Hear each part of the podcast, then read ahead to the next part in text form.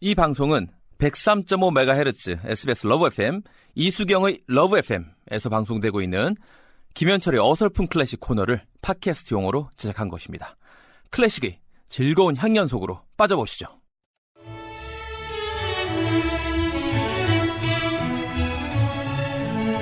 개그맨 김현철의 어설픈 클래식 바쁜 월요일 아침 힐링 타임이죠.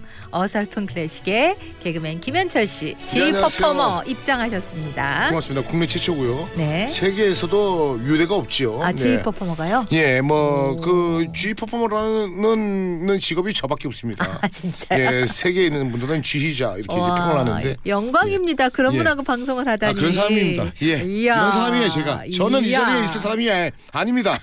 저쪽 자리로 가서 해야 돼. 저쪽 자리가 마이크가 어. 더잘 나 오기 때문에 어? 이 자리보단 예. 아, 예. 바꿔드릴까요? 예, 아니요. 그냥 가십시오. 자, 오늘은 그 유명한 베토벤 교향곡 5번 운명 교향곡. 그렇습니다. 아, 네. 많은 분들이 말이죠. 베토벤의 그 5번 경곡 하면은 빠바바밤 빠바바밤 빠바바밤 네. 요 부분이 나오는 네. 일악장을 많이들 기억을 하시고 떠올리실 텐데 네. 저는 말이죠. 오늘은 아, 운명 경곡 중에서 사악장을 소개할까 합니다. 예. 사악장이요? 왜냐? 네. 아, 새해 가 계속해서 시작이 되지 않습니까? 그래서 여러분들에게 말이죠.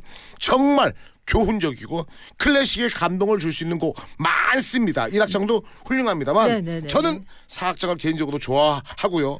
듣고 있노라면은 정말 그동안에 참고 온갖 고난과 시련 귀가 안 들리면서도 좌절을 극복하고 멋진 곡을 만들어서 인류애를 만끽하게 대단해요. 해준 그쵸? 베토벤의 느낌을 그대로 받을 수 있는 곡은 바로 이 5번 교향곡의 사악장이라고 생각합니다. 듣고 있는 순간 어떠한 시련과 고난을 극복하고 어허. 나도 성공할 것이다라고 모든 분들이 느낄 수 있는 감동이 있는 곡입니다. 네. 네. 이 30대 중반에 귀가 안 들리기 시작했잖아요. 귀가 안 들림을 느끼셔본 음. 적 있으십니까?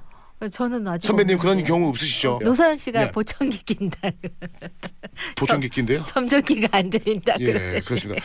그 요새는 그런 일이 없는데요. 저희 때는 아 군대에서 조금 이렇게 맞고 이런 경우가 있었어요. 그때 잘못 맞아가지고 귀 언저리 맞으면 네, 네. 왕 음, 하면서 안 들려. 아 그랬군요. 그런 느낌이라고 저는 생각을 해요. 네네. 그런 상태에서 네. 음악을 잡고 간다. 이 대단한 그 분입니다. 일악장에서 운명은 이와 같이 문을 두들긴다. 네. 베토벤이 운명이라고 지은 게 뭐 운명이 두드리기 때문에 그랬다고 대답을 했다면서요. 그런 재미난 일화가 있어요. 네. 실제로 말이죠. 운명이라는 그 단어를 쓰는 나라는 일본과 우리나라밖에 없습니다. 아, 전? 세계적으로 가서 운명, 어. 영어로는 뭐 destiny 이렇게 이제 얘기를 할 수 있겠죠. destiny symphony 하면은 못 알아들어요.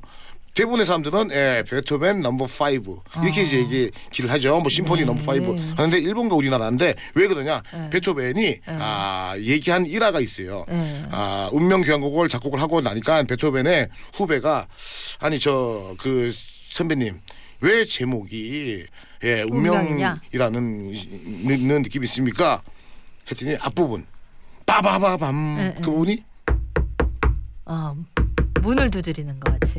어. 그래서 베토벤이 얘기죠. 운명은 이, 이처럼 문을 두드리는 것과 같다. 네. 거기에 이제 긴 해서 네. 아 일본에서 운명 교향곡이라는 이름을 지은 거예요. 그러다 보니까 우리나라까지 운명 교향곡이라고 하는데 사실은 잘못된 아, 그러한 건데 어쨌든간에? 그러한 재미난 일화가 있었다고 아. 생각하니까요. 어쨌든간에 말이죠. 운명은 이처럼 문을 두드립니다. 뭔가를 시도를 해야 된다는 얘기죠.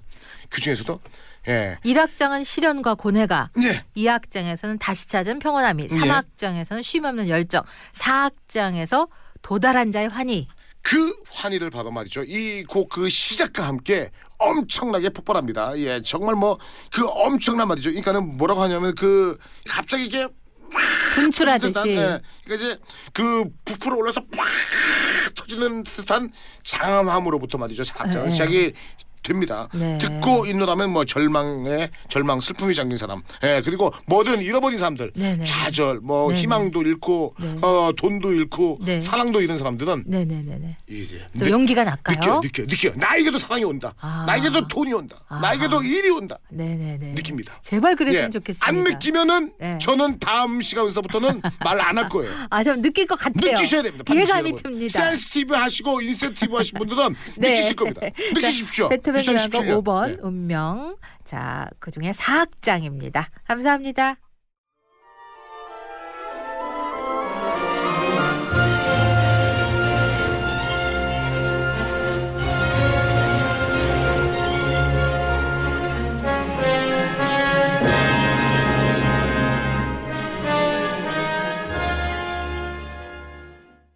일곱 시 53분 최은영님 월요일 출근길 클래식 나오는 고품격 일여행과 함께 출발.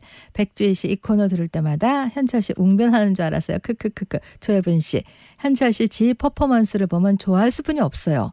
이로엠을 만나고 또 현철 씨를 만난 건 제 운명이네요. 한은혜님 아침에 클래식을 들으니까 제가 더 우아해 보여요. 좋아요. 최혜수님 천사 나왔나요? 하셨는데 900번대예요. 오늘의 1004번째 천사에게 항산화 멀티세럼 드릴게요. 이재진님 1995 행운번호 도전하는 재미도 쏠쏠합니다. 당첨은 안 되지만 설레고 재밌어요. 오늘 행운번호 1995번째에게는 스키장 이용권 드릴게요. 자, 4428 아내랑 휴대폰으로 게임하는 내용의 영화를 봤어요. 직장 동료들이 그 영화 아내와 보면 큰일 난다고 했는데 설마 하고 봤는데 아내가 휴대폰 내놔 그러더라고요. 설마 비밀번호는 못 풀겠지 하고 쿨하게 줬더니 아내가 시도한 지 10번도 안 돼 해저가 되네요. 덕분에 후배들한테 한턱 선거 걸렸습니다. 정말 휴대폰 조심합시다. 모든 비밀 다 있어요 하셨는데 진짜 잘못한 거 있는 분들 이 비밀번호 풀어갖고 보면 뭐 안 돼야 되는 그런 내용이 많은가 봐요. 자, 어, 3부에는 뉴스와 내 안에 그대 기다리고 있으니까 103.5 이수경의 러브편 고정해 주십시오.